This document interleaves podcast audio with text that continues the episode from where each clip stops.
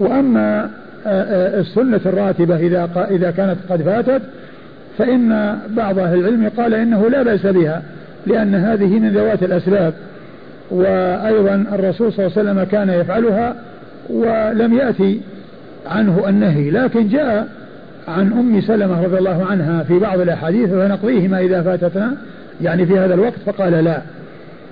فنقضيهما إذا فاتتها قال لا. وهذه الزيادة ذكرها الشيخ سماحة الشيخ عبد العزيز بن باز رحمة الله عليه في تعليقه على فتح الباري في تعليقه على فتح الباري وأن هذا من خصائصه صلى الله عليه وسلم وأنه لا يصلى بعد العصر. نعم.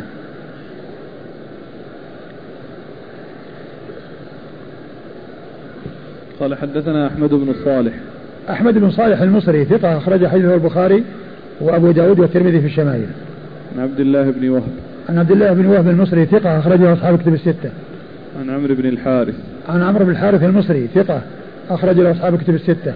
عن بكير بن الأشج. عن بكير بن الأشج بكير بن عبد الله بن الأشج وهو ثقة وهو مصري ثقة أخرجه أصحاب كتب الستة. عن كريب مولى بن عباس. عن كريب مولى بن عباس وهو ثقة أخرج له أصحاب الكتب. أخرجه أصحاب الكتب الستة.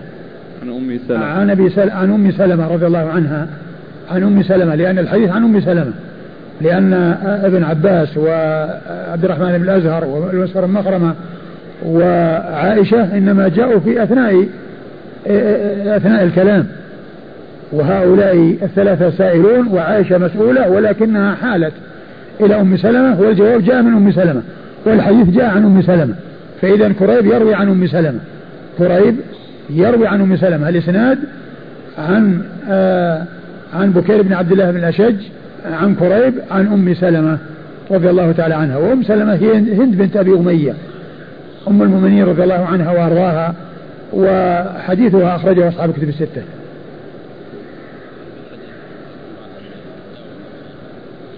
ما جاء فيها الحديث لكن جاء فيها حديث أخرى أنه داوم عليها أين؟ بعد العصر.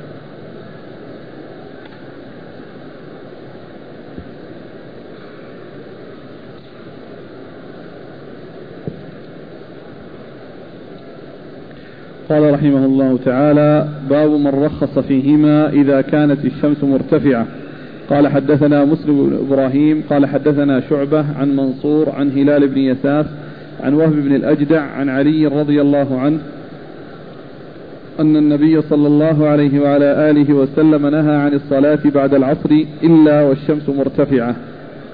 ثم ورد أبو داود هذه الترجمة الترخيص في من رخص فيهما إذا كانت الشمس مرتفعة. إذا كانت الشمس مرتفعة يعني الركعتين يعني بعد العصر. لأن الترجمة آه، الترجمة إيش اللي راحت؟ الصلاة بعد العصر. الصلاة بعد العصر يعني مطلقة. وهنا قال الترخيص فيهما يعني في الركعتين اللتين يعني سبق أن مر ذكرهما في هذا الحديث. وهما يعني الراتبة المقضية التي هي يعني سنة العصر الظهر البعدية التي لم يتمكن منها يعني في وقتها فيعني آه، تقضى بعد العصر. يعني من رخص فيهما إذا ما دامت الشمس مرتفعة. ما دامت الشمس مرتفعة. أورد حديث حديث من؟ علي رضي الله حديث علي رضي الله عنه. نهى الرسول صلى الله عليه وسلم عن الصلاة بعد العصر إلا أن تكون الشمس مرتفعة. إلا أن تكون الشمس مرتفعة. وهذا لفظ عام. يعني ليس خاصا بهاتين الصلاتين. ولكن الأحاديث التي وردت في الصحيحين وفي غيرهما من النهي عن الصلاة بعد العصر مطلقا حتى تغرب الشمس الأخذ بها هو الأولى. وكما قلت أن, أن الإنسان لو ترك يعني التنفل بعد العصر لوجود شيء يدل عليه أكثر ما في الأمر أنه ترك أمرا مستحبا لكنه إذا فعل يعني آه، تعرض لأن يقع في نهي وأن يقع في أمر محرم. فكونه يعني يسلم من الوقوع في أمر محرم ويعني لا يعني يفعل الشيء الذي إذا تركه لا يؤاخذ عليه لا يؤاخذ عليه هذا أولى. أولى من أن كونه يتنفل بعد العصر ويصلي بعد العصر إلى أن تكون الشمس صفراء وأن تصفر الشمس وتقرب من الغروب. لأن الرسول صلى الله عليه وسلم جاء عنه النهي من بعد العصر إلى أن تغرب الشمس ومن طلوع الفجر إلى أن تطلع الشمس إلى أن تطلع الشمس. ولكن لا شك أن النهي يتأكد عند طلوعها وعند غروبها. لا شك أن النهي يتأكد بل جاءت الأحاديث أنه يعني عند الطلوع والقيام والزوال يعني أوقات نهي حتى عن عن عن دفن الجنائز فيها. عن دفن الجنائز فيها. ويعني ولكن ال ال ال النهي جاء من صلاة العصر إلى أن تغرب الشمس. فالأولى للإنسان أن لا يتنفل بعد العصر. وإن كان جاء عن بعض أهل العلم يعني الترخيص في ذلك والاستدلال يعني بمثل هذا الحديث على ذلك لكن ال ال ال الاحتياط والأولى هو عدم الصلاة لأنه لا يفوت الإنسان شيء لو ترك ويعني ولو فعل ولو لو ترك أكثر ما في الأمر أنه ترك أمرا مستحبا إذا كان أمرا مستحبا. نعم. قال حدثنا مسلم بن إبراهيم. مسلم بن إبراهيم الفراهيدي ثقة أخرجه أصحاب كتب الستة. عن شعبة عن منصور. عن شعبة في الحجاج الواسطي مر ذكره منصور هو ابن المعتمر ثقة أخرجه أصحاب كتب الستة. عن هلال بن يساف عن هلال بن يساف وهو ثقة. نعم أخرج حديثه البخاري. تعليقا. البخاري تعليقا ومسلم وأصحاب السنن عن وهب بن الأجدع. عن وهب بن الأجدع وهو ثقة أخرجه أبو داود النسائي وهو ثقة أخرجه أبو داود والنسائي. عن علي. عن علي رضي الله عنه وقد مر ذكره. قال حدثنا محمد بن كثير. قال أخبرنا سفيان عن أبي إسحاق عن عاص بن ضمرة عن علي رضي الله عنه أنه قال كان رسول الله صلى الله عليه وعلى آله وسلم يصلي في إثر كل صلاة مكتوبة ركعتين إلا الفجر والعصر. ثم ورد أبو داود حديث آه علي. حديث علي رضي الله عنه أن النبي صلى الله عليه وسلم كان يصلي في إثر كل صلاة مكتوبة ركعتين. ركعتين إلا الفجر والعصر إلا الفجر والعصر. فقوله إلا الفجر والعصر يعني استثناؤه أنه كان لا يصلي هذا مخالف لما ثبت عنه صلى الله عليه وسلم أنه كان يصلي ركعتين بعد العصر. كان يصلي ركعتين بعد العصر لكن نعم كان ينهى عن ذلك. لا صلاة بعد العصر حتى تغرب الشمس ولا صلاة بعد الفجر حتى تطلع الشمس. وأما فعله صلى الله عليه وسلم فقد ثبت عنه أنه كان يصلي الركعتين بعد العصر. كما جاء في حديث أم سلمة الذي مر وأنه كان ينهى وقد صلى وسئل عن صلاته مع نهيه فأجاب بأنه هذه آه، راتبة الظهر وأنه شغل عنها فقضاها. وكان عليه الصلاة والسلام يداوم على الشيء يعني إذا فعله فكان لا يدع ركعتين بعد العصر. فإذا هذا مخالف للأحاديث الثابتة الدالة على أنه كان يصلي بعد العصر. نعم. قال. نعم هذا بالنبي صلى الله عليه وسلم. كونه لا يدع. لا عائشة كانت تصلي كما جاء عنها. جاء عنها أنها كانت تصلي. يعني فهمت العموم ما فهمت الخصوصية. نعم.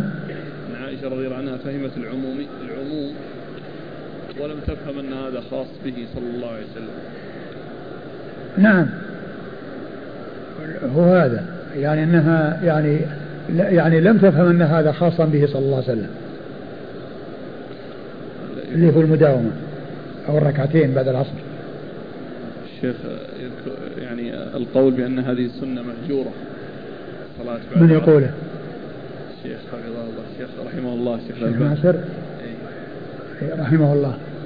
على كل يعني ال ال يعني ال كون الناس يعني يفعلون ذلك يعني كما عرفنا الحديث الذي مر يعني كان ينهى وكان يصلي. كان ينهى وكان يصلي. وبعض أهل العلم قال إن المداومة خاصة به وأما قضاء الفوائد فمنهم من قال إنه ليس خاصا به وأنه يمكن أن تقضى الفوائد اللي هي النوافل. لكن هذه كون هذه من السنن المهجورة ليس هذا بواضح. بل السنة أنه لا يصلى بعد العصر حتى تغرب الشمس. قال حدثنا محمد بن كثير.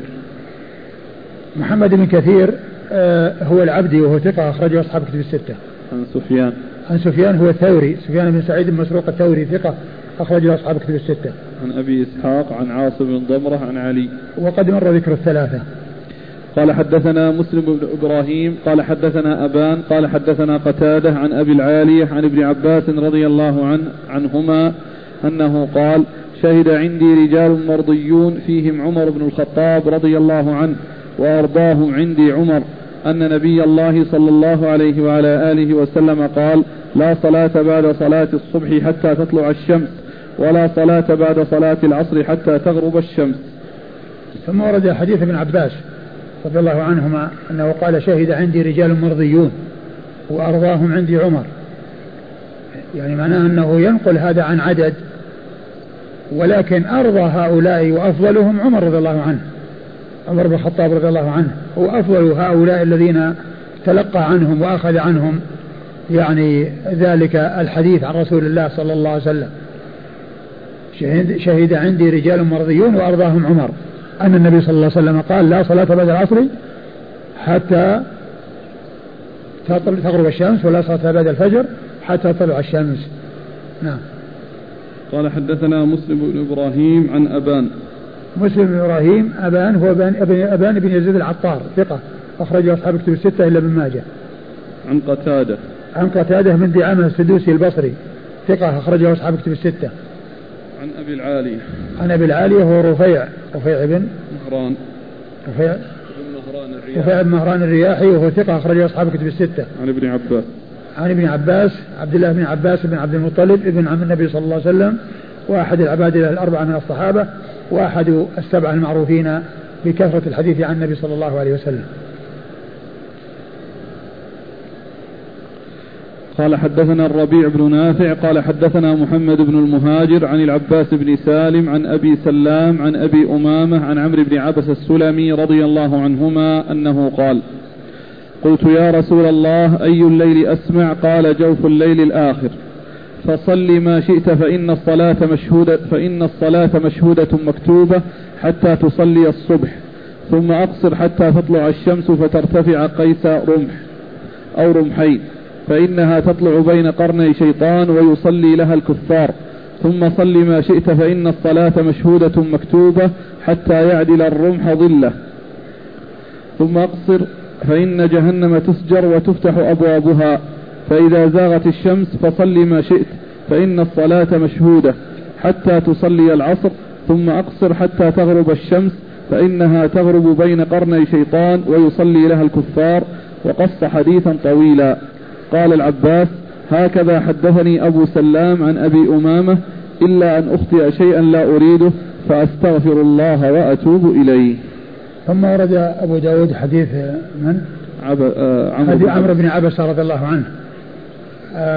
يعني رضي الله عنه هو يروي عن النبي صلى الله عليه وسلم أنه قال يعني سئل أي أي الصلاة؟ قلت يا رسول الله أي الليل؟ هو نفسه؟ نعم. قلت يا رسول الله أي؟ أي الليل أسمع؟ أي الليل أسمع. يعني أي الليل أو أي, أي ساعات الليل أسمع يعني أرجى للإجابة وأسمع يعني في إجابة الدعاء. وهذا من جنس سمع الله لمن حمده بمعنى استجاب. يعني سمع بمعنى استجاب. سمع الله لمن حمده يعني استجاب الله لمن حمده. يعني أسمع يعني يعني أقرب إجابة للدعاء. أقرب إجابة للدعاء. قال جوف الليل الآخر. جوف الليل الآخر. وقيل إن هذا هو السدس السدس الخامس. لأن الليل ستة أسداس كان يعني كان يعني معناه أنه يقوم يعني في أول الليل ثم ينام أول الليل ثم يقوم في جوف الليل ثم بعد ذلك يستريح يعني في السدس الأخير من الليل يعني يستريح. فقال جوف الليل الآخر يعني معناه أنه في آخر الليل ويكون في الثلث الآخر. والثلث الآخر يعني أوله. يعني أول الثلث الآخر لأنه في آخره يعني يستريح حتى يستعد لصلاة الفجر. المتهجد الذي يصلي في الليل يستريح حتى يستعد لصلاة الفجر. وقد جاء في بعض الأحاديث أنه كان ينام نصف الليل ويقوم ثلثه وينام سدسه. يعني معناه يعني الثلث يعني يعني الذي كان يتهجد به الرسول صلى الله عليه وسلم يعني يكون بعد نصف الليل لأنه يستريح في آخر الليل حتى يتفرغ وحتى يتهيأ للصلاة لصلاة الصبح. قال إيش؟ قال أي الليل أسمع؟ قال جوف الليل الآخر فصل ما شئت فإن الصلاة مشهودة مكتوبة. فصل ما شئت يعني في ذلك الوقت فإن الصلاة مشهودة مكتوبة يعني تشهدها الملائكة وهي تكتبها تكتب الأعمال الصالحة تكتب الصلاة. يعني تشهد وتكتب. أيوة. حتى تصلي الصبح ثم أقصر حتى تطلع الشمس. حتى تصلي الصبح. يعني ومن المعلوم أنه بعدما يعني يحصل الأذان الصبح يصلى ركعتان خفيفتان. كما كان الرسول صلى الله عليه وسلم أنه كان لا يصلي بعد طلوع الفجر إلا ركعتين خفيفتين. إلا ركعتين خفيفتين صلى الله عليه وسلم. ثم أقصر عن الصلاة يعني بعد طلوع بعد صلاة الفجر حتى تطلع الشمس وترتفع قد رمح أو رمحين. ثم صلي فإن الصلاة مكتوبة مشهودة مكتوبة. يعني في الضحى من ارتفاع الشمس إلى قرب الزوال. فإذا قرب الزوال يمتنع الإنسان عن الصلاة. حتى يعني آه تزول الشمس. إيش كان في الحديث حتى يكون إيش؟ حتى يعدل الرمح ظله ثم اقصر فإن جهنم تسجر وتسجر. حتى يعدل الرمح ظله ظله يعني حتى يقرب الزوال ثم أقصر حتى يحصل الزوال. يعني لأن الشيء الواقف يعني ظله يعني ينحسر شيئا فشيئا حتى يقرب منه يكون من أصله. يعني بحيث تكون الشمس فوق فلا يكون له ظل من جهة الغرب. لأن الشمس يعني توسطت في, في السماء هذا إذا كان في الصيف وإن كان في الشتاء فإنه تذهب إلى جهة الشمال الظل يذهب إلى جهة الشمال لأن الشمس تكون جنوب فيذهب الظل إلى جهة الشمال وإذا كان في الصيف تكون على الرأس فيكون الظل انحسر من جهة الغرب ثم يبدأ في الاتجاه إلى جهة الشرق حيث تزول الشمس إلى جهة الغرب. فإذا زالت الشمس عند ذلك الإنسان يصلي. وعند قيام الشمس الذي هو استواؤها يمتنع من الصلاة لأن جهنم تسجر وتفتح أبوابها. كما قال ذلك رسول الله صلى الله عليه وسلم. أيوة.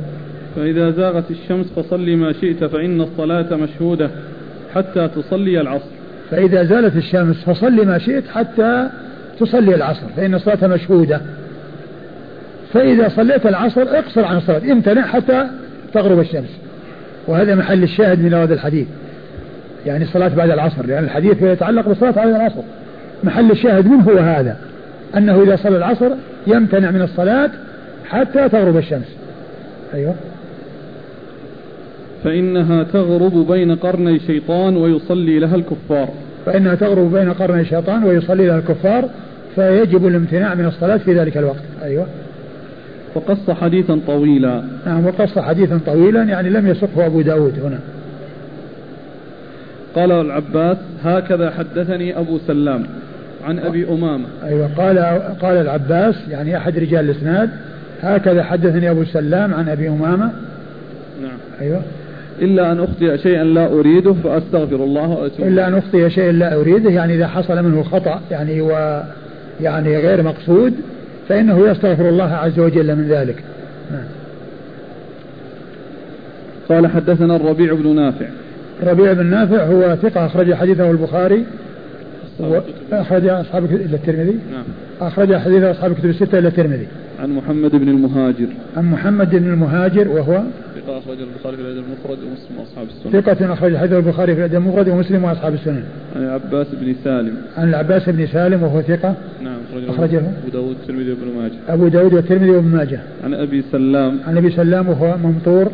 نعم الحبشي. وهو ممطور الحبشي وهو ثقة أخرجه البخاري في الأدب المفرد ومسلم وأصحاب السنن ثقة أخرج حديث البخاري في الأدب المفرد ومسلم وأصحاب السنن عن أبي أمامة. عن أبي أمامة وهو سدي بن عجلان. هو سدي بن عجلان. نعم. نعم. وجدته هكذا؟ هذا نعم, نعم في تحت الأشراف. تحت الأشراف؟ أبي أمامة الباهلي عن أبي أمامة الباهلي وهو الصحابي رضي الله عنه سدي بن عجلان الباهلي رضي الله عنه وحديثه أخرجه. أصحاب الكتب. أخرج أخرجه أصحاب الكتب الستة. عن عمرو بن عبسة. عن عمرو بن عبسة رضي الله عنه وحديثه أخرجه مسلم وأصحاب السنن قال حدثنا مسلم بن إبراهيم قال حدثنا وهيب قال حدثنا قدامة بن موسى عن أيوب بن حصين عن أبي علقمة عن يسار مولى بن عمر أنه قال رآني ابن رآني ابن عمر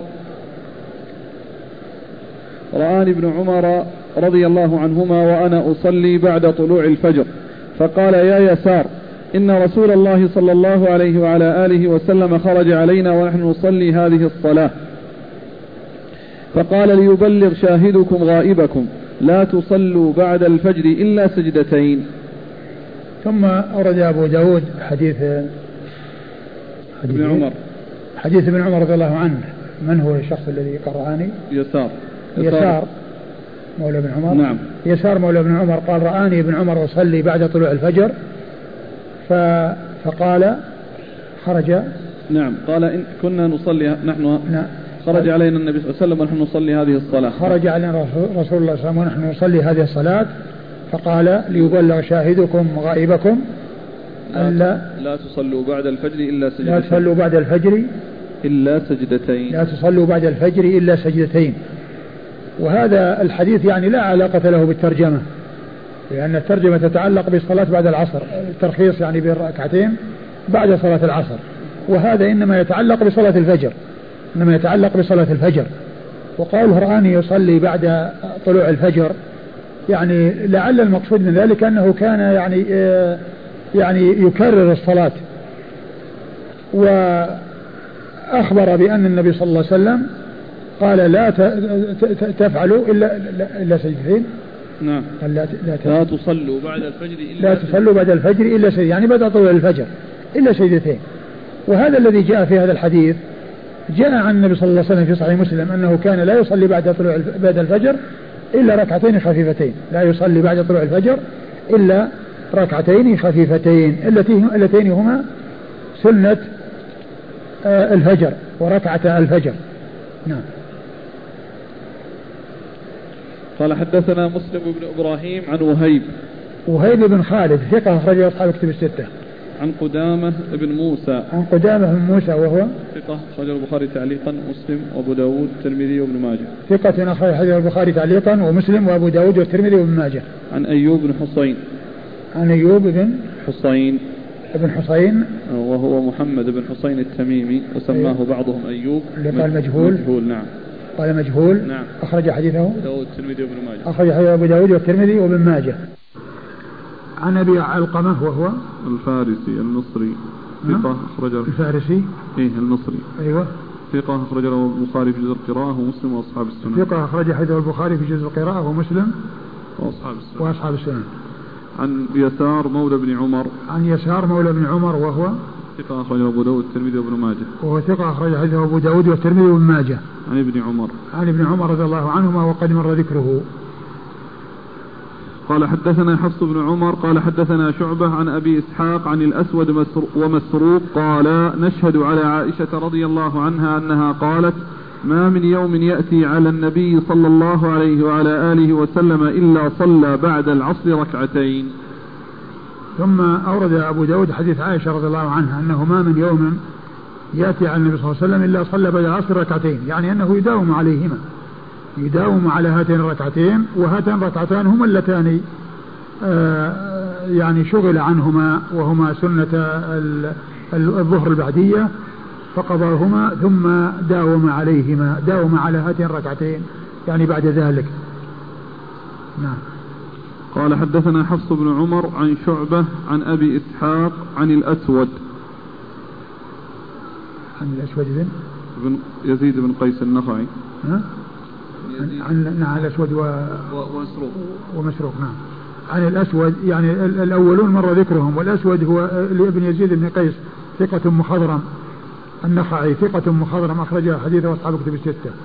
ومسروق. ومسروق هو ابن ابن الأجدع وهو ثقة أخرجه أصحاب كتب الستة. عن عائشة. عن عائشة رضي الله عنها مر ذكرها.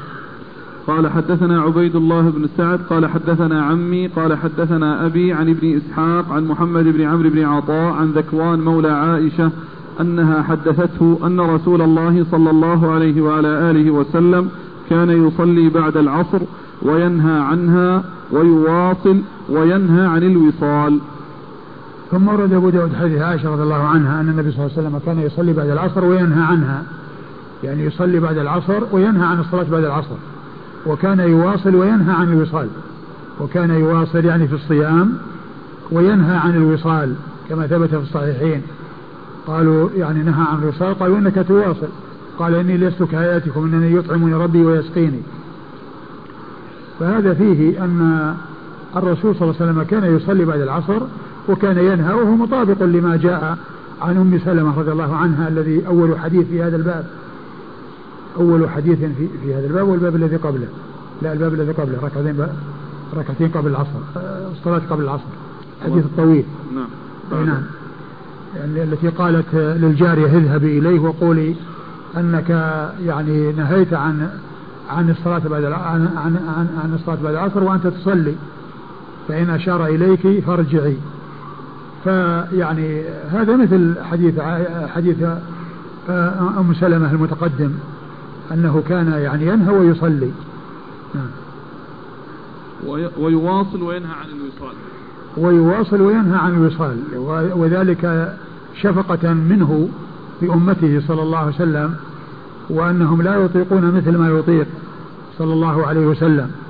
ولما يعني ألحوا عليه واصل بهم يعني آه، ثلاثة أيام ثم رأوا الهلال فقال لو تأخر الشهر لزدتكم. كالمنكل لهم. نعم. نعم. الدلالة على الخصوصية يعني كونه جاء في بعض ال يعني ال كونه يعني كونه يعني ينهى ويصلي. يعني ينهى ويصلي. وجاء أيضا في حديث أم سلمة فنقضيهما إذا فاتت؟ قال لا. الذي أشرت إلى أن الشيخ ابن باز رحمة الله عليه ذكره في تعليقه على فتح الباري. حديث مسلمة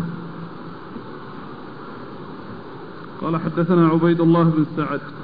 عبيد الله بن سعد بن إبراهيم هو ثقة أخرج حديثه البخاري وأبو داود والترمذي والنسائي. عن عمه. عن عمه يعقوب يعقوب بن يعقوب بن إبراهيم. يعقوب بن إبراهيم وهو ثقة أخرجه أصحاب كتب الستة. عن أبيه. عن أبيه سعد بن إبراهيم وهو ثقة أخرجه أصحاب كتب الستة. إبراهيم بن سعد. إبراهيم بن سعد. عن ابن إسحاق. عن ابن إسحاق محمد بن إسحاق وهو صدوق. أخرج حديث البخاري تعليقا ومسلم وأصحاب السنة. عن محمد بن عمرو بن عطاء. عن محمد بن عمرو بن عطاء وهو ثقة أخرجه أصحاب الكتب. عن ذكوان مولى عائشة. عن ذكوان مولى عائشة وهو ثقة أخرجه البخاري ومسلم وأبو داود ثقة أخرج حديث البخاري ومسلم ومسلم وأبو داود والنسائي. والنسائي. البخاري ومسلم وأبو داود والنسائي. عن عائشة. عن عائشة وقد مر ذكرها. قال رحمه الله باب الصلاة قبل المغرب. نعم. هنا في هذه الترجمة الأخيرة من رخص فيهما إذا كانت الشمس مرتفعة. ذكر أحاديث نهي وذكر الأحاديث اللي فيها الجواز. أي, أي. فيعني ما في شيء الترجمة موقعها صحيح. يعني طبعا هو قال من رخص فيهما يعني بعض العلماء رخص فيهما لكن ذكر الأحاديث يعني ما يناسب. ذكر الأحاديث النهي لا صلاة بعد العصر حتى كبر. لا هو هو الذي يبدو أنه يعني يعني أراد أن يبين يعني الأحكام بعد وكان هذا يناسب الترجمة السابقة اللي هي الصلاة بعد العصر. الترجمة السابقة الصلاة بعد العصر هي التي يناسبها يعني هذا الشيء. يعني يذكر يعني ما يتعلق بالصلاة وعدم الصلاة. نعم. أي نعم. النهي الآن عن الصلاة هل هو خاص بالصلاة أو بالوقت؟ يعني إنسان لم يصلي العصر ودخل وقت العصر. الإنسان الذي لم يصلي العصر يعني آه، له أن يصلي. ولو دخل الوقت. ولو دخل الوقت. لأن العبرة يعني مثل مثل الإنسان يعني لو لو آه، لو جمع المغرب مع العشاء جمع تقديم فإنه يصلي الوتر. لأنه يعني صلى العشاء. يصلي صلاة الليل بعد صلاة العشاء التي جمعت مع المغرب. لأنه العبرة يعني بالصلاة. وإلا الإنسان كونه ما صلى له أن يصلي قبل الصلاة. وش الألباني ضعف الحديث لكنه ليس بينه وبين حديث حديث حديث أم سلمة الأول فرق. اللي هو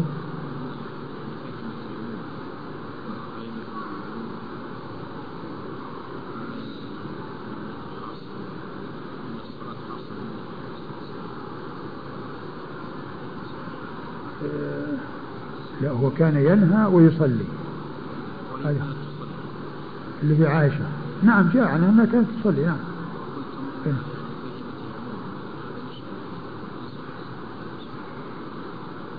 أي عموم؟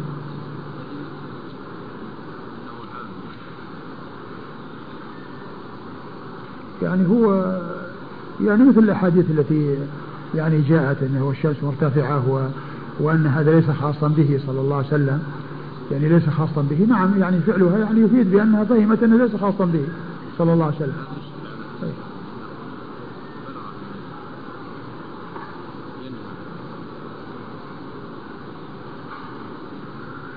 نعم يشكل على هذا لكن لعله يمكن هذا كان يعني آه، قبل أن آه، يعني آه، تعلم أو بعد أن تحصل صلاته صلى الله عليه وسلم التي هي كونه يعني حصل أنها قضى هذه الركعتين وداوم عليهما.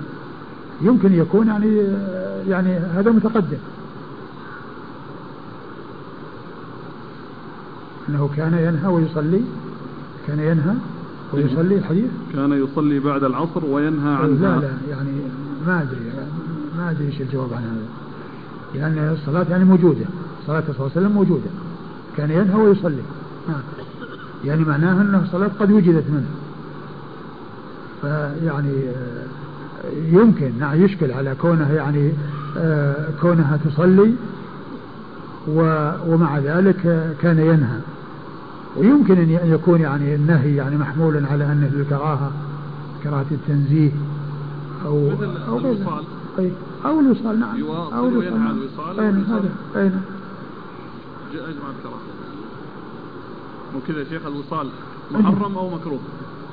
هو الوصال الرسول نهى عنه لما يترتب عليه لكن من يقدر عليه؟ هو جاء ثبت عنه أن المواصلة إلى السحر. من أراد أن يواصل فليواصل إلى السحر. يعني يوم وليلة يصوم ما يصوم يعني يعني يومين وليلة أو أكثر وإنما أكثر شيء يعني يوم وليلة. هكذا جاء عن رسول الله صلى الله عليه وسلم كما ثبت في الصحيح. من أراد أن يواصل فليواصل إلى السحر. و طبعا المواصلة طبعا لا شك أن فيها مشقة والإنسان لا يفعل الشيء الذي فيه مشقة. قال رحمه الله تعالى باب الصلاة قبل المغرب. قال حدثنا عبيد الله بن عمر قال حدثنا عبد الوارث بن سعيد عن الحسين المعلم عن عبد الله بن بريدة عن عبد الله المزني رضي الله عنه أنه قال قال رسول الله صلى الله عليه وعلى آله وسلم صلوا قبل المغرب ركعتين ثم قال صلوا قبل المغرب ركعتين لمن شاء خشية أن يتخذها الناس سنة. ثم ورد أبو داود رحمه الله الصلاة قبل المغرب. يعني أن الصلاة قبل المغرب سائغة ومستحبة ولكنها ليست راتبة كالرواتب التي جاءت بها الأحاديث عن رسول الله صلى الله عليه وسلم وهي 12 ركعة.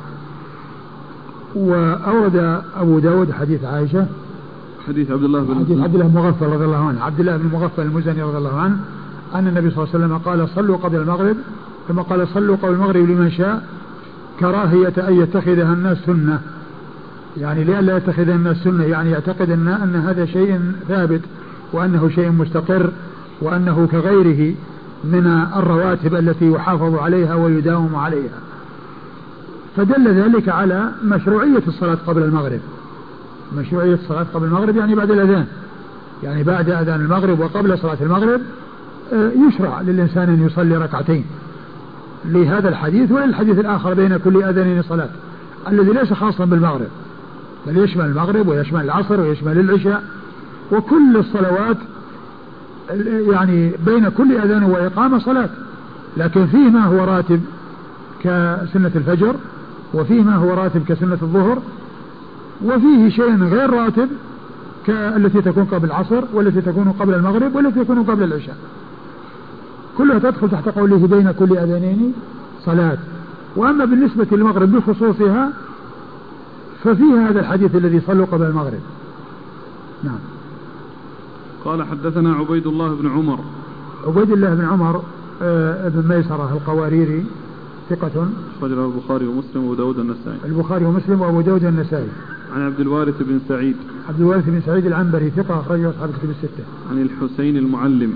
عن حسين بن ذكوان المعلم وهو ثقة أخرجه أصحاب الكتب الستة. عن عبد الله بن بريدة. عن عبد الله بن بريدة رضي الله عنه ابن الحصيب وهو ثقة أخرجه أصحاب الكتب الستة. عبد الله المزني عبد الله بن مغفل رضي الله عنه وحديثه أخرجه أصحاب الكتب الستة. هل يؤخذ من قول خشية أن يتخذها الناس سنة؟ أن الإنسان يتركها أحيانا؟ نعم. تترك أحيانا. قال حدثنا محمد بن عبد الرحيم البزاز قال أخبرنا سعيد بن سليمان قال حدثنا منصور بن أبي الأسود عن المختار بن فلفل عن أنس بن مالك رضي الله عنه أنه قال صليت الركعتين قبل المغرب على عهد رسول الله صلى الله عليه وعلى آله وسلم.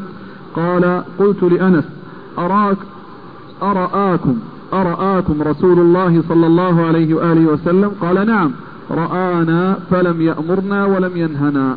ثم ورد أبو داود حديث أنس رضي الله عنه أن النبي صل... أن أنه صلى قبل المغرب ركعتين وقال له السائل أرى قال صليت في عهد رسول الله؟ نعم.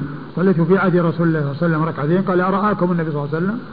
قال نعم رآنا فلم يأمرنا ولم ينهنا. يعني سكت. ومعلوم أن سكوت النبي صلى الله عليه وسلم إقرار. فهذا يعني يؤيد ما جاء في الحديث السابق من الصلاة بعد الصلاة قبل المغرب. نعم.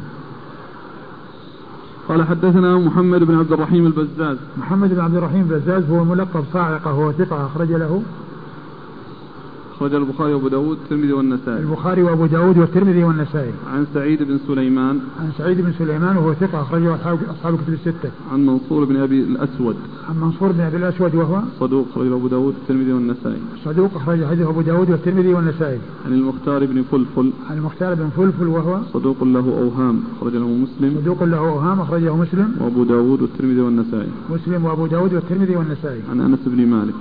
أنس بن مالك رضي الله عنه خادم رسول الله صلى الله عليه وسلم وأحد السبع المعروفين بكثرة الحديث عن النبي صلى الله عليه وسلم.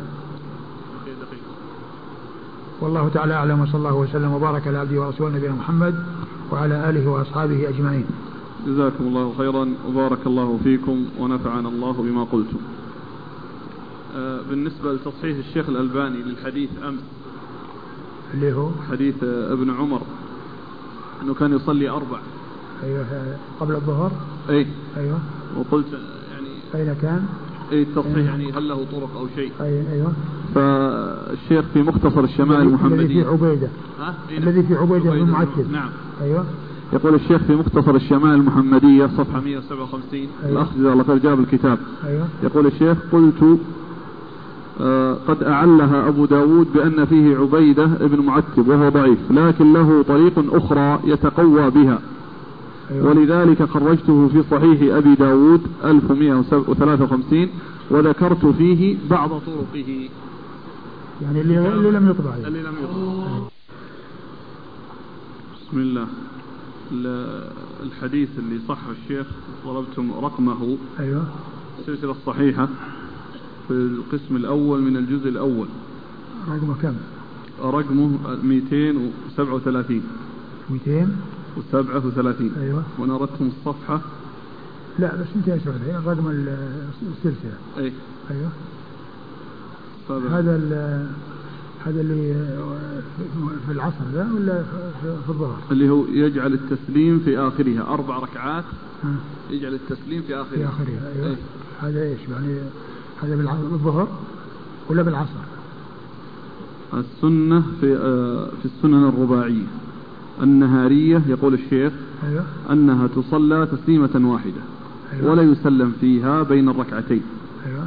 وقد فهم بعضهم من قوله يفصل بين كل ركعتين بالتسليم على الملائكة المقربين ومن تبعهم من المؤمنين أنه يعني تسليم التحلل من الصلاة ورد هذا قال السنة قال يقول الشيخ فقه الحديث دل قوله يجعل التسليم في آخره على أن السنة في السنن الرباعية النهارية أنها تصلى تسليمة واحدة. أيوه. ولا يسلم فيها بين الركعتين. أيوه. وقد فهم بعضهم من قوله يفصل بين كل ركعتين بالتسليم على الملائكة المقربين ومن تبعهم من المؤمنين أنه يعني تسليم التحلل من الصلاة. أيوه. ورد هذا على الشيخ علي القاري في شرح الشمائل. وغيره. في شيء آخر هذا؟ هو هذا الحديث آه، الكامل الذي أخرجه أحمد. كان إذا صلى الفجر أمهل حتى إذا كانت الشمس منها هنا يعني من قبل المشرق. أيوه. مقدارها من صلاة العصر منها هنا من قبل المغرب. قام فصلى ركعتين ثم يمهل حتى إذا كانت الشمس منها هنا يعني من قبل المشرق. مقدارها من صلاة الظهر منها هنا يعني من قبل المغرب. قام فصلى أربعا وأربعا قبل الظهر إذا زالت الشمس وركعتين بعدها وأربعا قبل العصر يفصل بين كل ركعتين بالتسليم على الملائكة المقربين والنبيين ومن تبعهم من المسلمين. يعني يجعل التسليم في آخره. يعني الظهر والعصر كلهم جاء مع بعض في الحديث. نعم. أخرجه أحمد. وذكر. ثم هذا الحديث كاملا من من السلسلة. إيه. انتهى؟ إيه. طيب. الفتوى رجعتم إليها؟ لا. فتوى الشيخ. لأن الأخ يقول يعني أنا قلت الركعتين قبله وبعدها هو يعتذر يقول يعني نص الشيخ ما هكذا. فإذا نقل الفتوى. نعم. سئل سماحة الشيخ بن باز رحمة الله عليه هل يجوز الأربع قبل الظهر ولو لم أنوي إلا بعد الدخول في الصلاة؟ وأيهما أفضل التشهد بينهما كالظهر أم الوصل بدون تشهد؟ الجواب يصلي كل ركعتين على حدة. ثم يسلم منهما. والأصل في ذلك حديث ابن عمر رضي الله عنهما أن النبي صلى الله عليه وعلى آله وسلم قال صلاة الليل والنهار مثنى مثنى رواه الخمسة بإسناد جيد. فهذا الحديث يدل على أن المستحب في صلاة تطوع الليل والنهار أن تكون مثنى مثنى إلا ما خصه الدليل. فإن صلاها أربعا جميعا فلا حرج لإطلاق بعض الأحاديث الواردة في ذلك. هذا طيب. أقول هذا جمع بين الاثنين يعني معناه أن الأولى هو ركعتين ركعتين وإن جمعهما كما جاء في بعض الأحاديث جاز.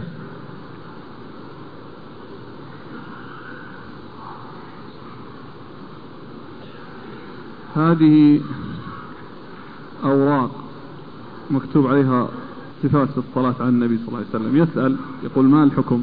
هذه اللهم الله ورب محمد صلى عليه. وسلم نحن عباد محمد صلى عليه وسلم. نحن عباد محمد؟ نحن. كيف؟ هكذا. يعني عباد محمد؟ هكذا. محمد عبد.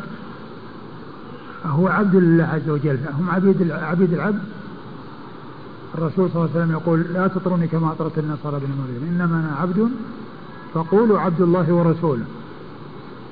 وفي في التشهد أشهد أن لا إله إلا الله وأشهد أن محمدا عبده ورسوله. فهو عبد لا يعبد ورسول لا يكذب بل يطاع ويتبع. صلوات الله وسلامه وبركاته عليه. وأخرى اللهم صل وسلم على سيدنا محمد قد ضاقت حيلتي أدركني يا رسول الله. الله تعالى يقول أمن يجيب المضطر إذا دعاه ويكشف السوء ويجعلكم خلفاء الأرض إله مع الله قليلا ما تذكرون يعني لا أحد يجيب المضطر إلا الله عز وجل. يعني الإنسان إذا خرج عن الجادة واتبع هواه ولم يتبع الرسول صلى الله عليه وسلم فإنه يقع في الشرك وهو لا يشعر والعياذ بالله. هل المعاصي التي تقع في المدينة النبوية تعتبر من الإحداث في المدينة؟ المعاصي في الأماكن المقدسة لا شك أن لها خطر وأخطر من الأماكن التي هي غير مقدسة. المعصية خطيرة إذا وقعت في أي مكان لكن إذا وقعت في المكان المقدس فإن الأمر يكون أعظم. كما أن يعني الصلاة في مسجد الرسول صلى الله عليه وسلم لها فضل ألف صلاة والصلاة في المسجد الحرام مئة ألف صلاة. يعني يدل على أن الحسنة لها وزن ولها شأن كبير والسيئة لها خطر كبير. فالمعاصي في مكة والمدينة ليست كالمعاصي في الأماكن الأخرى. هي أخطر وأشد من يعصي الله في الحرم ليس كمن يعصيه بعيدا عن الحرم. من يعصي الله وهو في الحرم ليس كمن يعصيه وهو بعيد عن الحرم. من لم يصلي أربعا قبل الظهر هل يجوز له أن يقضيهما بعد المكتوبة؟ يصليه يقضيهما لكن بعد ما يقضي آه، بعد ما يأتي بالسنة البعدية. يعني بعد ما يأتي بالسنة البعدية يأتي بالقضاء. الذي هو قبل الراتبة اللي قبل الظهر. يقول ما هو وقت صلاة الضحى؟ وقت صلاة الضحى من ارتفاع الشمس إلى الزوال. كل هذا وقت صلاة الضحى. والله تعالى أعلم وصلى الله وسلم وبارك على عبده ورسوله نبينا محمد وعلى آله وأصحابه أجمعين.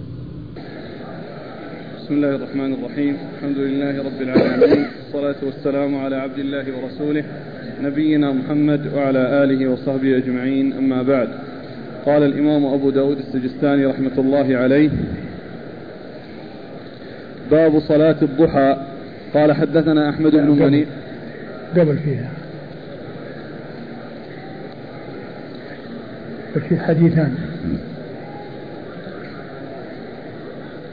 قال حدثنا عبد الله بن محمد النفيلي قال حدثنا ابن علية عن الجريري عن عبد الله بن بريدة عن عبد الله بن مغفل رضي الله عنه أنه قال قال رسول الله صلى الله عليه وعلى آله وسلم بين كل أذانين صلاة بين كل أذانين صلاة لمن شاء.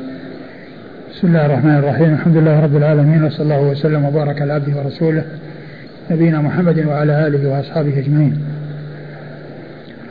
أما بعد فقد سبق أن حصل البدء بترجمة الصلاة قبل المغرب ومر بعض الأحاديث في ذلك ومنها حديث أنس الذي كان قال إن, إن أنهم كانوا يصلون في زمنه صلى الله عليه وسلم فكان يراهم فلا يأمرهم ولا ينهاهم أي يقرهم على ذلك وغير هذا الحديث.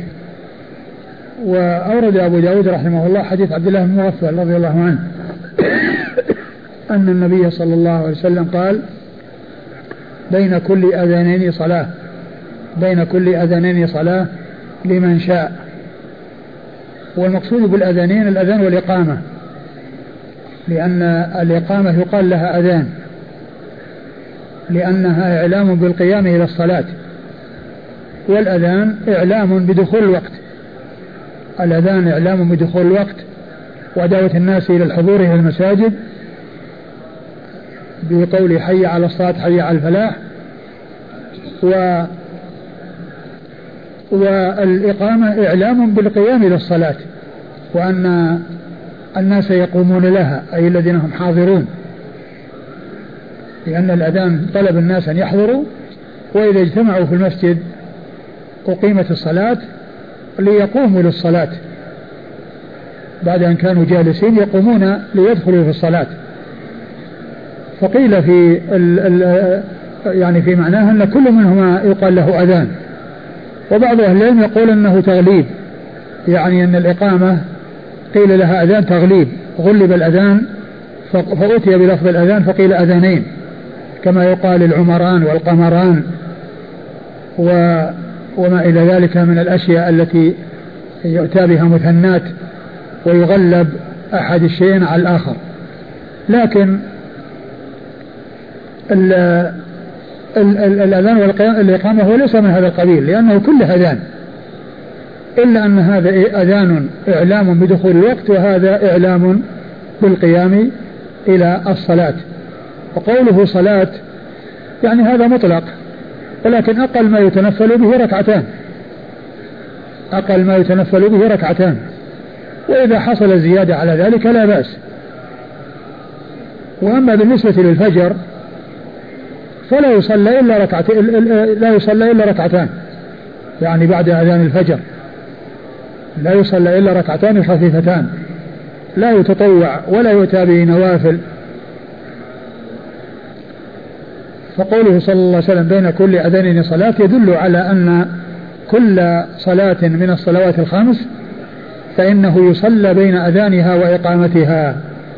إلا أن الظهر ورد فيها أربع وهي راتبة والفجر ورد قبلها ركعتان وأما العصر والمغرب والعشاء فلم يأتي آه، شيء يدل على آه، الرواتب ولكن ورد ما يدل على فضل الصلاة قبل العصر ورد رحم الله امرأ صلى قبل العصر أربعا وهذا الحديث أيضا يدل على ذلك. بين كل أذانين صلاة. وكذلك بعد المغرب ورد أن الصحابة رضي الله عنهم كانوا يصلون والرسول صلى الله عليه وسلم كان يصلي. والرسول صلى الله عليه وسلم كان يقرهم على ذلك. وقبل العشاء كذلك أيضا يدخل تحت عموم هذا الحديث الذي هو قوله بين كل أذانين صلاة. بين كل أذانين صلاة لمن شاء. وعلى هذا فثلاث من الصلوات وهي العصر والمغرب والعشاء هذه يصلى بين أذانها وإقامتها لكن ذلك ليس من الرواتب وإنما الرواتب هي قبل الفجر ركعتان وقبل الظهر أربع ركعات. نعم. هل يستفاد من هذا الحديث؟ أن يردد خلف المقيم نعم. ال ال ال ال الإقامة يقال عندها مثل ما يقال عند الأذان. وليس هذا الحديث هو الدليل على هذا وإنما الدليل قوله إذا سمعتم المؤذن النداء فقولوا مثل ما يقول المؤذن. إذا سمعتم النداء فقولوا مثل ما يقول المؤذن. هذا هو الذي يدل على ذلك. لأن هذا نداء وأذان والإنسان يقول كما يقول المؤذن إلا عند حي على الصلاة حي على الفلاح فإنه يقال لا حول ولا قوة إلا بالله. وأما الحديث الذي ورد أقامه الله وأدامه فهو حديث ضعيف. لا تقوم به حجة ليس بثابت عن رسول الله صلى الله عليه وسلم. أقامها الله وأدامها. هذا لم يثبت. وإنما الذي هو ثابت هو هذا. إذا سمعتم النداء فقولوا مثل ما يقول المؤذن. وال والنداء هو إعلام بالقيام إلى الصلاة فيقال مثل ما يقال المؤذن قال حدث حدثنا عبد الله بن محمد النفيلي. عبد الله بن محمد النفيلي ثقة أخرج حديثه البخاري وأصحاب السنن. عن ابن علية. عن ابن علية إسماعيل بن إبراهيم بن مقسم الأسدي البصري المشهور بابن علية ثقة أخرج له أصحاب كتب الستة. عن الجريري. عن الجريري وهو سعيد بن إياس الجريري ثقة أخرج له أصحاب كتب الستة. عن عبد الله بن بريدة. عن عبد الله بن بريدة بن الحصيب وهو ثقة أخرج له أصحاب كتب الستة. عن عبد الله بن مغفل. عن عبد الله بن مغفل رضي الله عنه صاحب رسول الله صلى الله عليه وسلم وحديثه أخرجه أصحاب كتب الستة.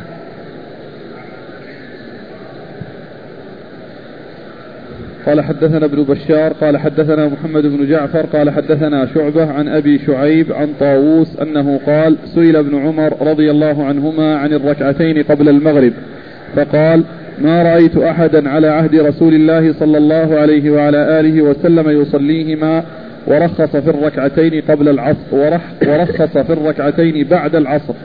قال أبو داود سمعت يحيى بن معين يقول هو شعيب يعني وهم شعبة في اسمه. ثم ورد أبو داود حديث آه ابن عمر. ابن عمر عبد الله بن عمر رضي الله تعالى عنهما أنه قال ما رأيت أحدا نعم. ما رأيت على عهد رسول الله ما رأيت أحدا على عهد رسول الله صلى الله عليه وسلم آه يصليهما إيه؟ أي الركعتين قبل المغرب. نعم. أي الركعتين قبل المغرب ورخص في الركعتين بعد العصر. هذا الحديث يخالف الأحاديث السابقة قبله لأن الأحاديث السابقة كلها تدل على إثبات الصلاة قبل صلاة المغرب قبل صلاة المغرب وبعد الأذان. حديث عبد الله بن مغفل وحديث أنس وحديث إيش يعني قبله في أول الباب عبد الله المغفل عبد الله المغفل ثم أنس ثم رجع على عبد الله المغفل إيه يعني عبد الله هناك عبد الله المزني. عبد الله بن مغفل المزني يعني حديثان وأنس بن مالك ثم يعني آه يعني عن عبد الله المغفل وأنس بن مالك يعني حديثان. وكذلك هذا الحديث الذي الذي اللي هو حديث ابن المغفل اللي هو بين كل اذان صلاة. إي. نعم. وكذلك حديث عبد الله المغفل بين كل أذانين صلاة. هناك قال صلوا قبل المغرب وفي التنصيص على المغرب. والحديث الثاني يقول بين كل أذانين صلاة ومن ذلك المغرب. ومن ذلك ما بين الإقامة والأذان في المغرب. فتلك الأحاديث دالة على ثبوت الصلاة. وأنس رضي الله عنه يقول كنا نصلي والرسول صلى الله عليه وسلم يراهم فلم يأمرهم ولم ينهاهم. يعني أنه أقرهم على ذلك. وعلى هذا فحديث عبد الله المغفل فيه أمر بالصلاة عموما وخصوصا في قوله صلوا قبل المغرب ثم قال لمن شاء وهذا خاص بالمغرب وعموما في قوله بين كل أذانين صلاة لأنه يشمل المغرب وغير المغرب وحديث أنس أن النبي صلى الله عليه وسلم كان يراهم وهم يصلون يعني بين الأذان والإقامة يعني قبل المغرب فيقرهم فلا يأمرهم ولا ينهاهم وهو إقرار منه صلى الله عليه وسلم.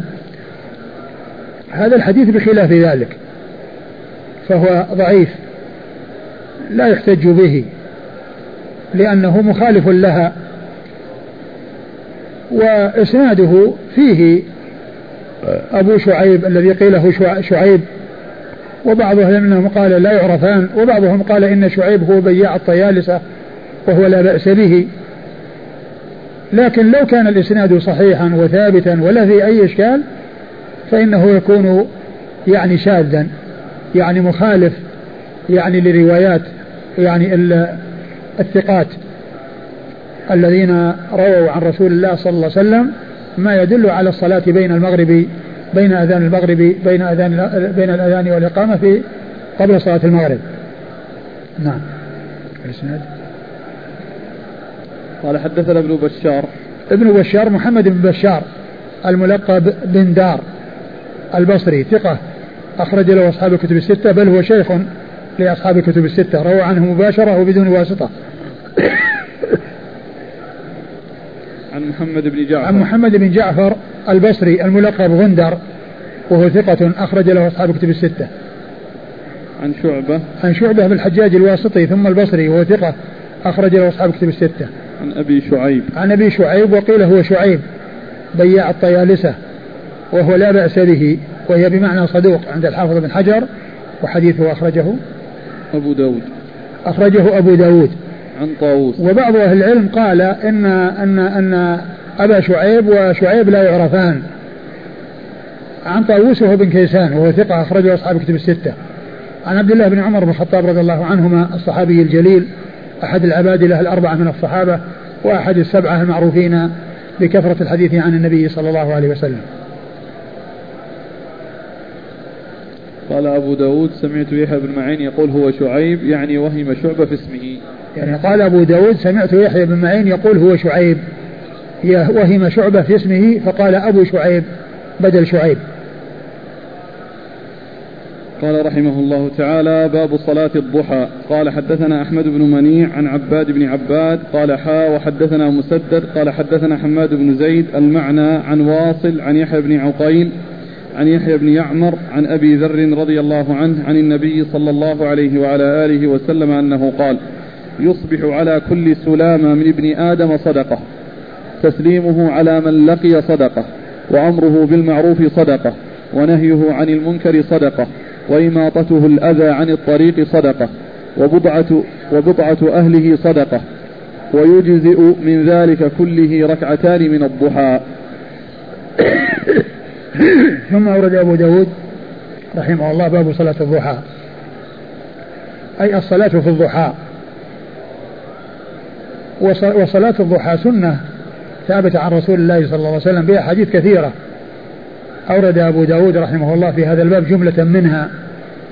وهناك أحاديث لم يذكرها أبو داود. تدل على ما دلت عليه الأحاديث التي أوردها أبو داود. ومنها ما هو في الصحيحين ومنها ما هو في أحدهما. ومما لم يذكره أبو داود في هذا الباب حديث أبي هريرة المتفق على صحته أوصاني خليلي صلى الله عليه وسلم بثلاث ركعتي الضحى وصيام ثلاثة أيام من كل شهر وأن أوتر قبل أن أنام. وحديث أبي الدرداء في صحيح مسلم قال أوصاني حبيبي صلى الله عليه وسلم بثلاث ركعتي الضحى وصيام ثلاثة أيام من كل شهر وأن أوتر قبل أن أرقد وأن أوتر قبل أن أرقد. فهذان حديثان أحدهما في الصحيحين عن أبي هريرة وقد عبر أبو هريرة في قوله خليلي وحديث في صحيح مسلم عن أبي الدرداء وقد عبر عنه أبو الدرداء بقوله حبيبي صلى الله عليه وسلم. وأحدهما في الصحيحين في الصحيح في الصحيحين والثاني في أحدهما. وأحاديث أخرى. وقد أورد أبو داود جملة من الأحاديث الدالة على فضل صلاة الضحى. وعلى الترغيب فيها والحث عليها. ومنها حديث أبي ذر الذي أورده المصنف أولا وهو قوله صلى الله عليه وسلم يصبح على كل سلامة من الإنسان أو من العبد يصبح على كل سلامة من ابن آدم. من ابن آدم صدقة. على كل سلامة من ابن آدم صدقة. والسلامة هي المفاصل والأعضاء التي تتحرك وتلين وتنهصر عندما يتحرك الإنسان. يعني هذه هي السلامة. قيل إنها يراد بها سلامة اليدين والرجلين وهي المفاصل وقيل إنها يعني تشمل ما هو أعم من ذلك الذي هو جسم الإنسان كله. وقد جاء في بعض الأحاديث أن جسم الإنسان فيه 360 يعني مفصلا. وهذه عليها صدقة. وهذه الصدقة أنواع. منها ما هي صدقة من الإنسان على نفسه ومنها ما هي صدقة منه على نفسه وعلى غيره. فكون الإنسان يصلي هذه صدقة منه على نفسه لأن الصلاة قاصرة النفع مقصورة النفع نفعها مقصور على الإنسان ليس متعديا وهناك صدقات يحصل تعدي النفع بها. وهي كون الإنسان يسلم على الإنسان سلام الإنسان على الإنسان على غيره صدقة لأنه يتصدق على نفسه ويتصدق على غيره لأن السلام دعاء ويتطلب جوابا وهو دعاء.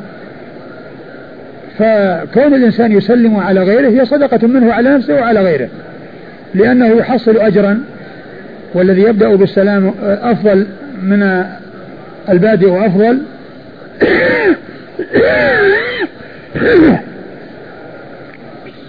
والذي يسلم عليه أيضا يعني يدعى له وهو يجيب بالدعاء وهو يجيب بالدعاء فهي صدقة متعدية يعني قاصرة ومتعدية تسليمه صدقة وإيش؟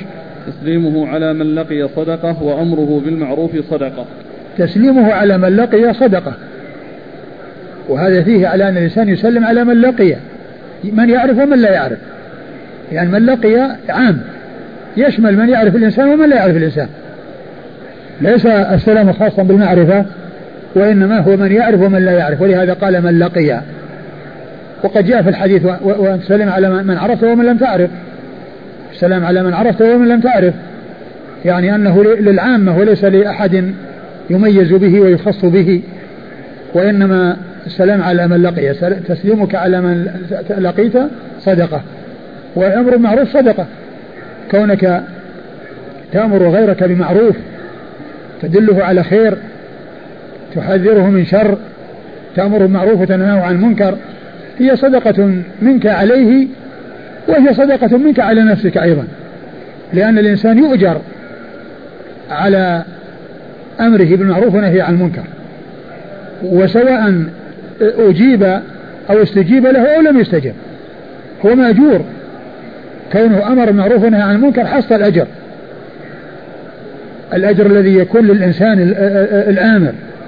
لكن المأمور إن حصل أنه انتفع واستفاد فإنه أيضا يحصل أجرا. كون الإنسان يعني يأمر معروف وينهى عن المنكر صدقة منه على نفسه وعلى غيره. نعم. و وإماطته الأذى عن الطريق صدقة. وإماطته الأذى عن الطريق صدقة. كل إنسان يجد يعني شيء في الطريق يؤذي الناس سواء يؤذي المشاة أو يؤذي السيارات بأن يعني يكون في الطريق شيء فإذا وطئت عليه ترتب على ذلك ضرر عليها أو على من فيها أو على أحد آه، يصاب بهذا الذي آه، تحذفه بهذا الذي تطأ عليه.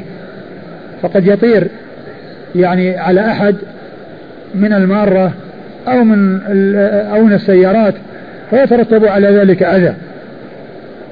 أو وجود شيء يسبب الانزلاق يعني الإنسان إذا وطأ وطئ عليه حصل له انزلاق فيقع على الأرض فيحصل له ضرر. فإماطة الأذى عن الطريق صدقة. أي شيء يؤذي الناس.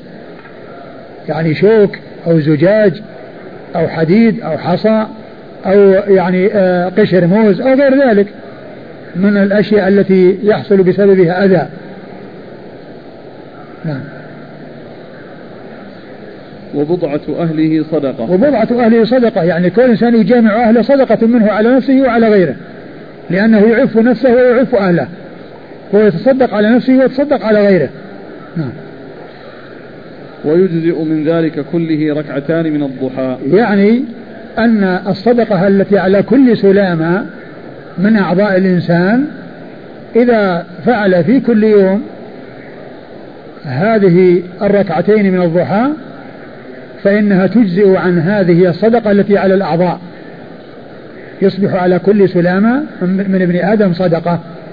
يجزئ عن هذه السلامة التي هي الصدقة على التي هي على السلامة وهي أعضاء الإنسان ركعتين من الضحى.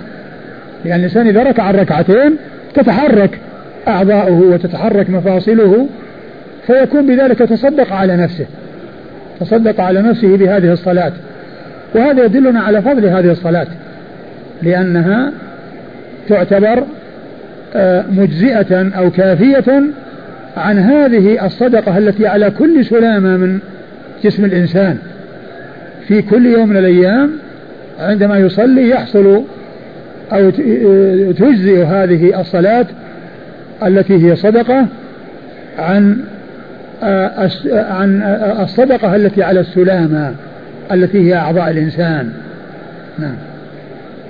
قال حدثنا أحمد بن منيع. أحمد بن منيع ثقة أخرج له أصحاب الكتب الستة. عن عباد بن عباد. عن عباد بن عباد وهو صدوق. ثقة ربما وهم أخرج له أصحاب الكتب. ثقة ربما وهم نعم. أخرج له. أصحاب الكتب. أصحاب الكتب. نعم. هو عباد بن عباد بن ابن حبيب الأزدي. عباد بن عباد. بن حبيب الأزدي.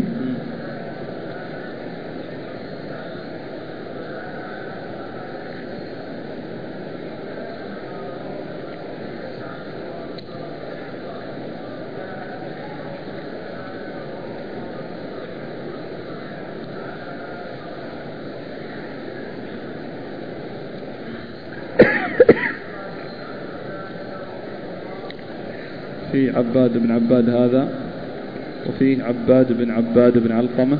اللي في الطبقة الطبقة التاسعة هي التاسعة؟ آه لا هؤلاء كلهم في السابعة. اللي في التاسعة. هذا الآن اللي من التاسعة عباد بن عباد الرملي. و... الذي قال فيه صدوق يهم أفحش ابن حبان فقال يستحق الترك. هذا هو؟ لا. آه. أخرجت الأول والأول إيش طبقته؟ السابعة. السابعة السابعة ابن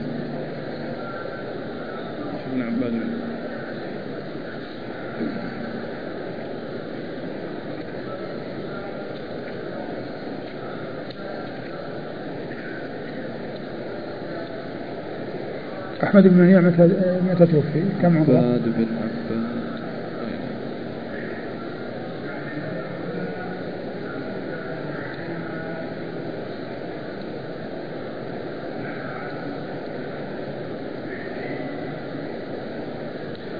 عباد بن عباد بن حبيب الأول يروي عن واصل مولى أبي مولى أبي عيينة.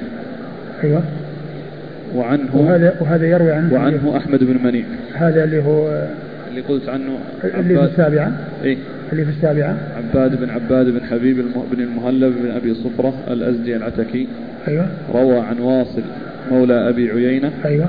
وروى عنه أحمد بن منيع. أي طيب. يعني معناها أحمد بن منيع كم متى توفي؟ كم عمره؟ لأن المعمر يمكن أن يروي عن من في السابعة يعني مثل محمد بن كثير يروي عن شعبة ويروي عن سفيان الثوري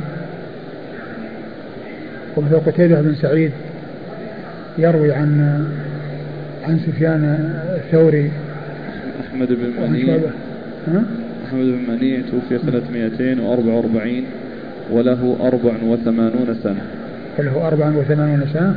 أي نعم يمكن. نعم.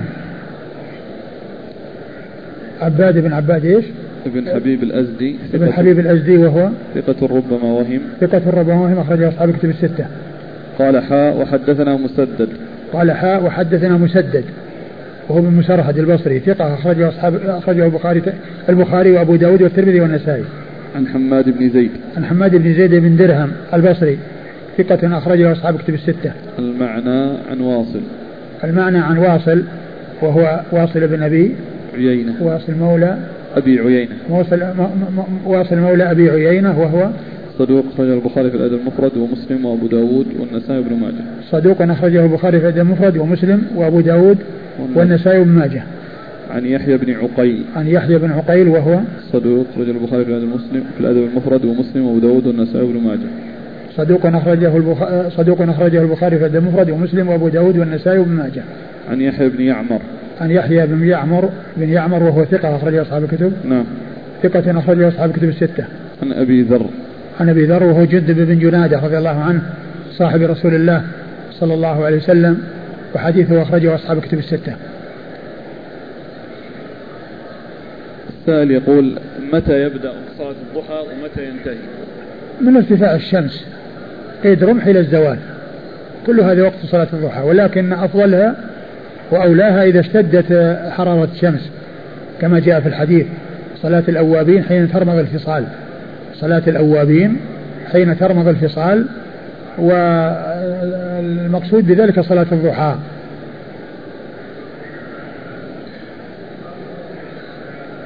قال أبو داود وحديث عباد أتم ولم يذكر مسدد الأمر والنهي. زاد في حديثه وقال كذا وكذا. وزاد ابن منيع في حديثه قالوا يا رسول الله أحدنا يقضي شهوته وتكون له صدقة؟ قال أرأيت لو وضعها في غير حلها؟ ألم يكن يأثم؟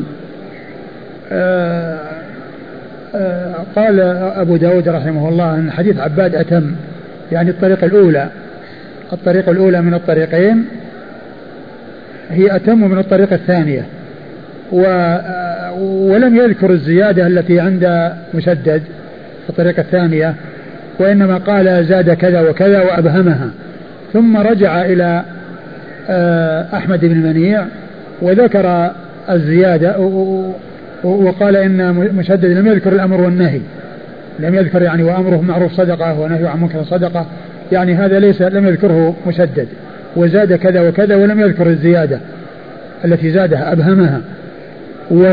وزاد في حديث ابن منيع أنه قال قيل يا رسول الله لما قال وفي بضعة أحدكم صدقة قال قالوا يا رسول الله أحدنا يقضي شهوته وتكون له صدقة قال قالوا قالوا يا رسول الله أحدنا يقضي شهوته وتكون له صدقة؟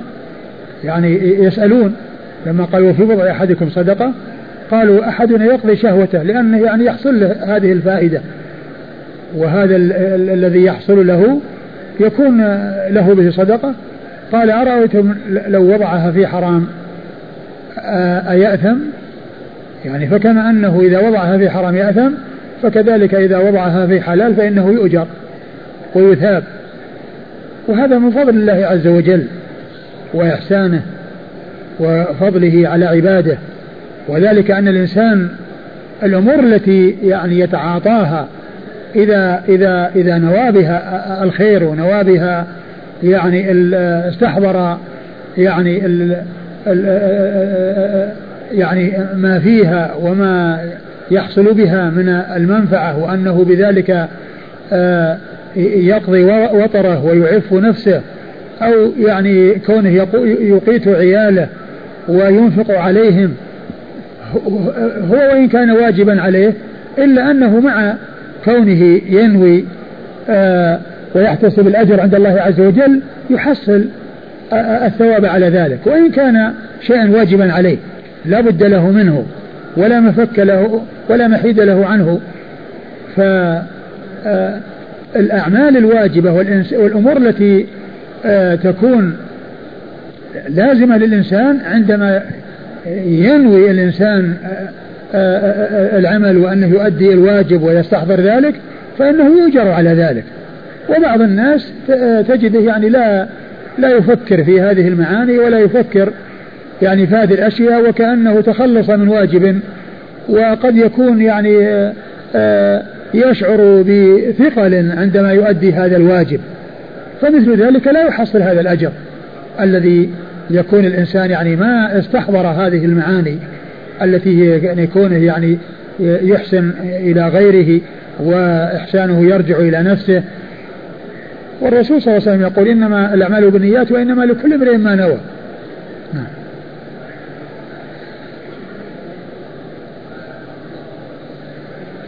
قال حدثنا وهب بن بقية قال أخبرنا خالد عن واصل عن يحيى بن عقيل عن يحيى بن يعمر عن أبي الأسود الدؤلي أنه قال بينما نحن عند أبي ذر رضي الله عنه قال يصبح على كل سلامة من أحدكم في كل يوم صدقة فله بكل صلاة صدقة وصيام صدقة وحج صدقة وتسبيح صدقة وتكبير صدقة وتحميد صدقة. فعد رسول الله صلى الله عليه وعلى آله وسلم من هذه الأعمال الصالحة ثم قال يجزئ أحدكم من ذلك ركعة الضحى. ثم ورد أبو داود حديث أبي ذر من طريق أخرى. وفيه الشاهد للترجمة وهي قوله يجزي عن ذلك ركعتان ركعة الضحى. يجزي أحدكم عن ذلك ركعة الضحى. يعني أنها تجزي عن الصدقات التي على السلامة التي هي أعضاء الإنسان. والرسول صلى الله عليه وسلم عد أعمالا كثيرة يحصل بها أجر ويحصل بها ثواب وهي صدقة من الإنسان إما على نفسه وإما على نفسه أو على غيره. يعني إما نفع قاصر عليه أو نفع متعدي نفع له ولغيره له ولغيره. إيش قال؟ قال بينما نحن يقول أبو الأسود الدوالي بينما نحن عند أبي ذر قال يصبح على كل كل سلامة من أحدكم في كل يوم صدقة فله بكل صلاة صدقة. فله بكل صلاة صدقة. كل صلاة يصليها الإنسان هي صدقة منه على نفسه. نعم. فرض نفل مطلقة كلها. كلها لأنها يعني آه، آه، صدقة من الإنسان على نفسه. نعم فرض نفل كل صدقة. وصيام صدقة. وصيام صدقة. نعم. وحج صدقة. وحج صدقة نعم. وتسبيح صدقة. وتسبيح صدقة. تسبيح يعني كل إنسان يقول سبحان الله. هي صدقة منه على نفسه. وتكبير صدقة. وتكبير صدقة الله أكبر وتحميد صدقة الحمد لله. فعد رسول الله صلى الله عليه وسلم من هذه الأعمال الصالحة ثم قال يجزي أحدكم من ذلك ركعة الضحى. ثم يقال يجزي عن ذلك ركعة الضحى يعني فيما يتعلق بالسلامة فيما يتعلق بالصدقات التي على على السلامة. نعم. سائل يقول ما المراد بالصدقة في الأحاديث؟ هل المراد الشكر على هذه النعمة أو شيء آخر؟ هي الصدقة يعني كما هو معلوم يعني إحسان من الإنسان على نفسه وعلى غيره. يعني كل الإنسان يأتي بهذه الأمور آه، ما كان قاصرا ليس متعديا فصدقة منه على نفسه وما كان متعديا فصدقة منه على نفسه وعلى غيره.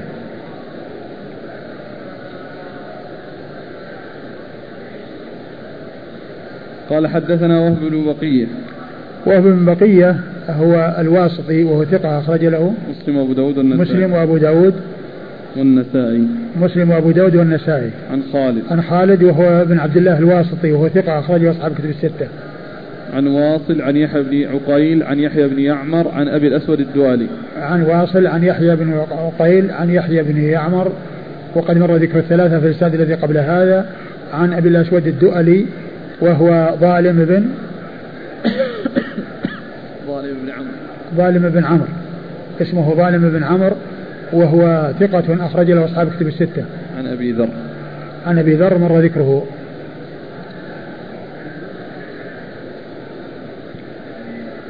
قال حدثنا محمد بن سلمة المرادي قال حدثنا ابن وهب عن يحيى بن أيوب عن زبان بن فائد عن سهل بن معاذ بن أنس الجهني عن أبيه رضي الله عنه أن رسول الله صلى الله عليه وآله وسلم قال من قعد في مصلاه حين ينصرف من صلاة الصبح حتى يسبح ركعتي الضحى لا يقول إلا خيرا غفر له خطاياه وإن كانت أكثر من زبد البحر. ثم أورد أبو داود حديث معاذ معاذ بن أنس. معاذ بن أنس الجهني رضي الله عنه أن النبي صلى الله عليه وسلم قال من صلى من قعد في مصلاه حين ينصرف من صلاة الصبح. من قعد في مصلاه حين ينصرف من صلاة الصبح حتى يصلي سبحة الضحى. يعني معناه جلس من بعد صلاة الفجر إلى أن يصلي صلاة الضحى.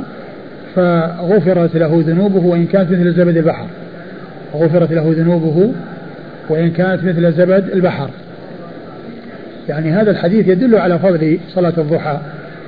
وعلى آه، فضل الجلوس يعني بعد الفجر إلى ذلك الوقت وحصول صلاة الضحى لأن الحديث يدل على صلاة الضحى وعلى غيرها لكن الحديث غير صحيح غير ثابت عن رسول الله صلى الله عليه وسلم فيه يعني رجلان آه يعني آه فيه رجل ضعيف ورجل أيضا ضعيف في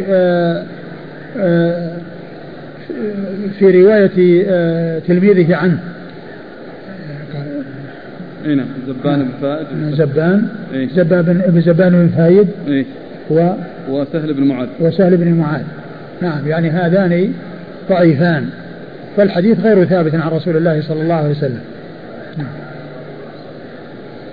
قال حدثنا محمد بن سلمة المرادي. محمد بن سلمة المرادي المصري ثقة أخرج له مسلم وأبو داود والنسائي وابن ماجه.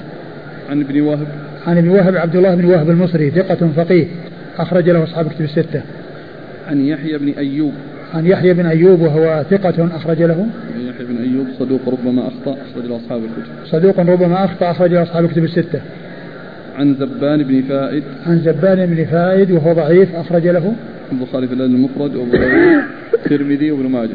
البخاري في الأدب المفرد وأبو داود والترمذي وابن ماجه. عن سهل بن معاذ بن أنس الجهني.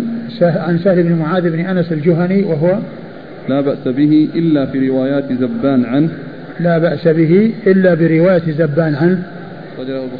يعني معناه أن وهذا من رواية زبان عنه. وهذا الحديث من رواية زبان عنه. أخرج حديثه البخاري. في الأدب المفرد وأبو داود والترمذي وابن ماجه. البخاري في الأدب المفرد وأبو داود والترمذي وابن ماجه. عن أبيه. عن أبيه وهو معاذ بن أنس الجهني. نعم. معاذ بن أنس الجهني رضي الله عنه. صحابي أخرج حديثه. البخاري في المفرد وأبو داود والترمذي وابن ماجه. يعني الثلاثة كلهم يعني آه يعني الذين رووا عنهم متفقون. المعهود أنه يضعف الراوي بالروايه عن بعض شيوخه. أي نعم. هذا صار الحين عكس. هذا العكس نعم. يعني معناه أن الروايات التي تأتي عنه من طريق هذا الرجل يعني كأنه يعني من من يعني الحمل على التلميذ. نعم.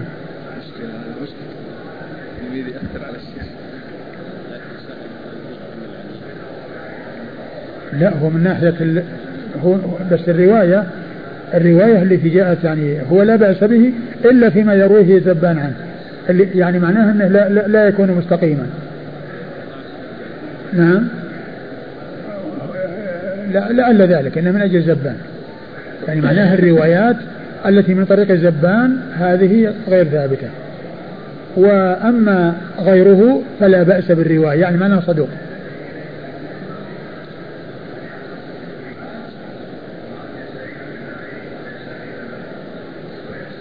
يقول من قعد في مصلاه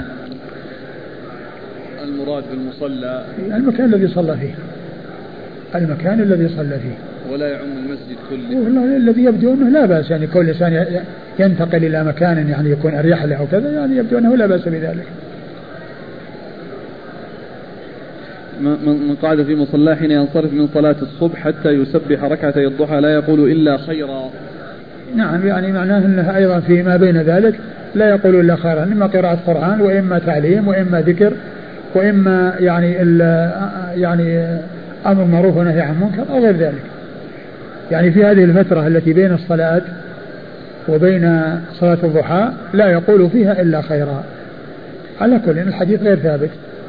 مثل هذه الأحاديث غفر له ما تقدم من خطاياه أو وإن كانت من زبد البحر. تعم الذنوب؟ الكبائر لا يكفرها إلا التوبة. الإنسان إذا عمل عملا صالحا وهو مصر على الكبيرة لا يقال إنها تكفر تلك الكبيرة لأنه عمل العمل الصالح. لأن الرسول صلى الله عليه وسلم قال الجمعة إلى الجمعة ورمضان إلى رمضان والعمرة إلى العمرة كفارة لما بينهن ما اجتنبت الكبائر. ما اجتنبت الكبائر. معناه إذا كانت الكبائر لم تجتنب أو مصرا عليها فإنها لا يحصل التكفير. والله تعالى يقول إن تجتنبوا كبائر ما تنهون عنه نكفر عنكم سيئاتكم.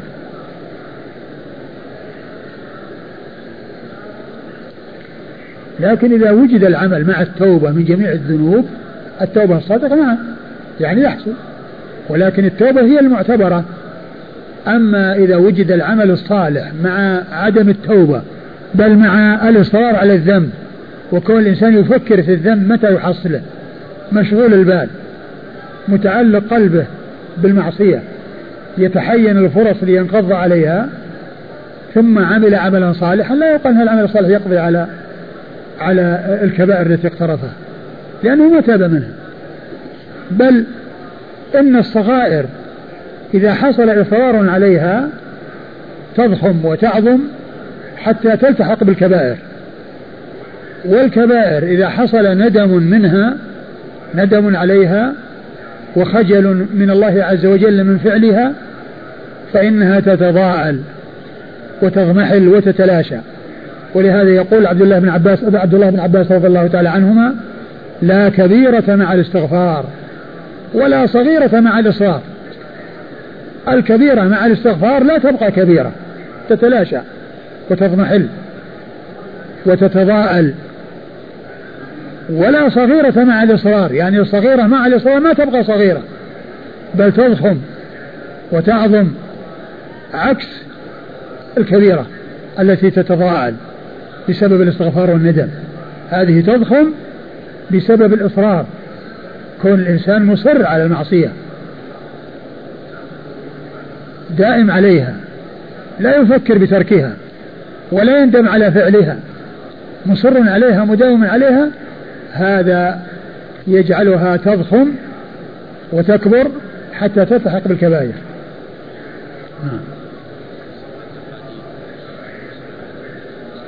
إيش؟ نعم ورد حديث يعني من صلى آه، آه، الصبح في جماعة وجلس في مصلاه يذكر الله ويعني حتى يعني طلعت الشمس ويعني وصلى فهي بعمرة بحجة وعمرة تامة تامة يعني صح هذا الحديث والمرأة كذلك والمرأة كذلك إذا. إذا جلست في مصلاها الذي صلت فيه الفجر تحصل هذا الأجر. نعم في بيتها إن شاء الله.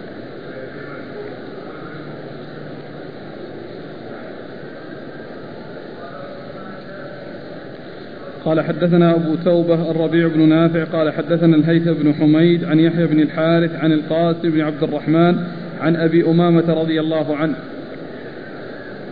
أن رسول الله صلى الله عليه وآله وسلم قال صلاة في إثر صلاة لا لغو بينهما ككتاب في في عليين. ثم أورد أبو داود حديث من؟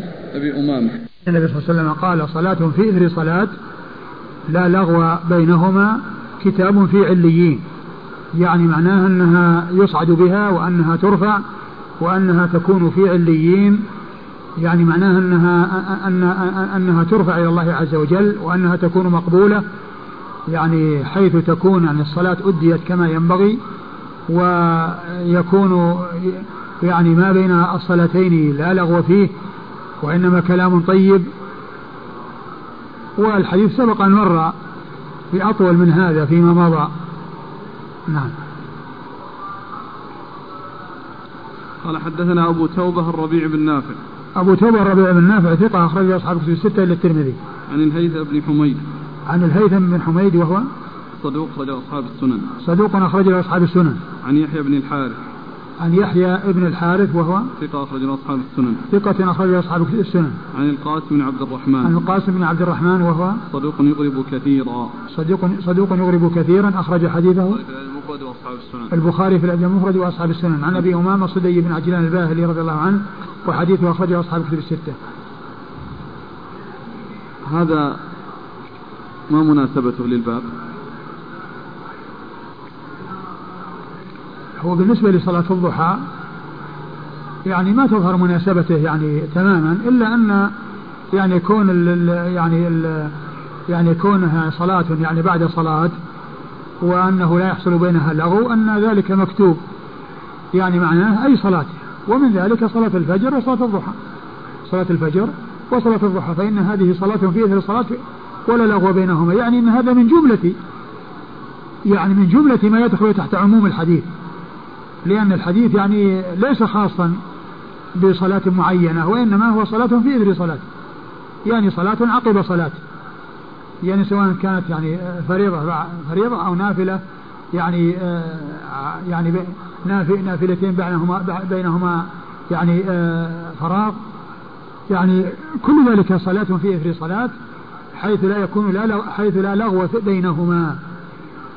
كتاب في عليين أي يعني مكتوب. يعني مكتوب في عليين يعني تكتبه الملائكة وترفعه إلى الله عز وجل وتصعد به إلى الله عز وجل. لأن أعمال صالحة ترفع إلى الله عز وجل.